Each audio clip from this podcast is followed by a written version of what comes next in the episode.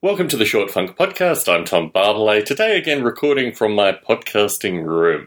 It's interesting actually being in my podcasting room because the topic for today is the Bohemian artist. The Bohemian artist was an archetype through, I guess, my early life, probably the first 20 or so years of my life. This came through a variety of factors. From probably when I was born, periodically up until I guess soon after my parents' divorce my mother was a full time author.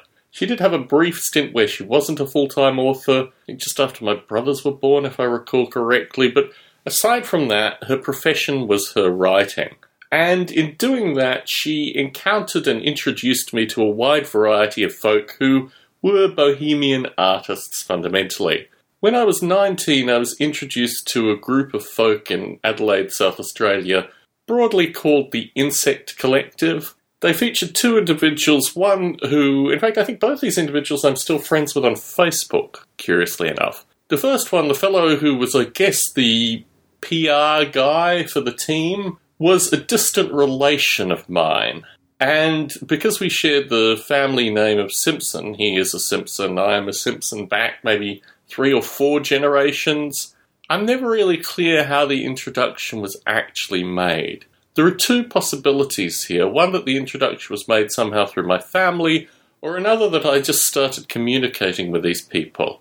This actually is a lost in time reference here because I'm not completely clear how I initially made contact with these folk. But as I was developing, I might have been 17 when I first started communicating with them. It might have been prior to Noble Ape because I think it was the period of time where I wrote polymorphic compilers, having written polymorphic antiviral software. I moved the technology over just a little bit slightly so artists and musicians and other folk who hadn't typically used software would be able to adopt these compilers. Now, I need to use the term here that for folks who are programmers and know polymorphism through things like C++, this is not what the polymorphic compilers was about. It was about taking one type of data structure and mutating it into another type of data structure, or at least familial data structures that could be changed independently, which is almost what the C term polymorphism is like, but no doubt I have alienated most of the listeners by this point. Bohemian artists, in terms of existing in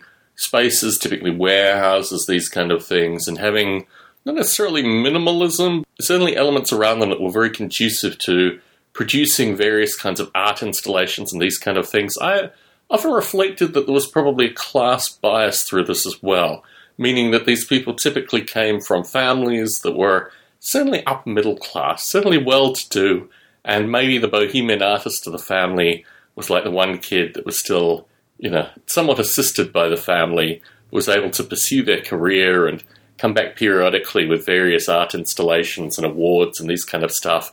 And it was all very curious to me.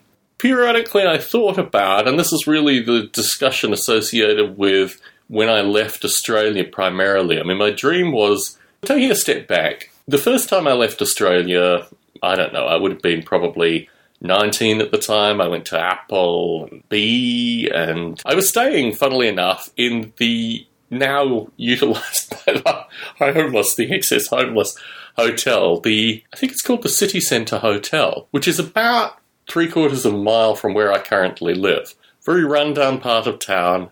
And that was my first exposure to coming to Silicon Valley. I went into Apple, the fellow who I was supposed to meet and work with at Apple. His wife was hospitalized at the time, so I had to leave within, I think, probably about, I don't know, a couple of hours. And then lo and behold, I was just left at Apple, and because no one else knew what to do with me, I mean, his manager didn't know what to do with me, he left me in the waiting area, the kind of glass waiting area at Apple. And I was there for about three or four hours and then went back to my hotel.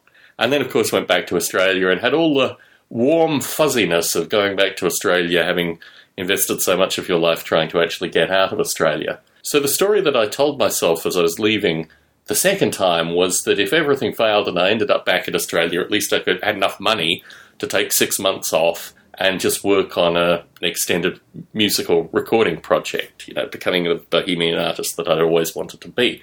Unfortunately, the Rushkoff article was written. I came back to the US and progressively also did things like get married and these kind of things, which eliminate the possibility in the medium term of becoming a bohemian artist. Because one needs to be focused on things like earning a living, providing a roof, and these kind of things. you know, all the difficult schmuck stuff that most people get caught up in. But in the back of my mind, I've always wondered what it would be like to continue to be a bohemian artist. I followed some of the folk from the Insect Collective. They're also involved with a fellow called Joe Berger, who I've referenced in previous Stone Apes, probably earlier Stone Apes. He had the unfortunate circumstance where he was murdered by his girlfriend's ex boyfriend with a machete, and that basically affected a lot of these artists, and many of them moved to the US or Europe and these kind of things. And as I don't travel readily in the areas that they are. I haven't had opportunity to see them, aside from when I was in Berlin just after the Rushkoff article came out. That was my last point of meaningful contact. And aside from that, incidentally, I occasionally meet folk who are more artistically inclined, but never really to the depths of people that have devoted their lifetimes to production. And certainly there's an element primarily shown here with the podcast recordings, where I do appreciate that production and independent production is really an important thing. So, if that is the only candle I can hold to being a bohemian artist through all of this, it is a candle I'll comfortably hold. Tom Barbalet in San Jose, signing out.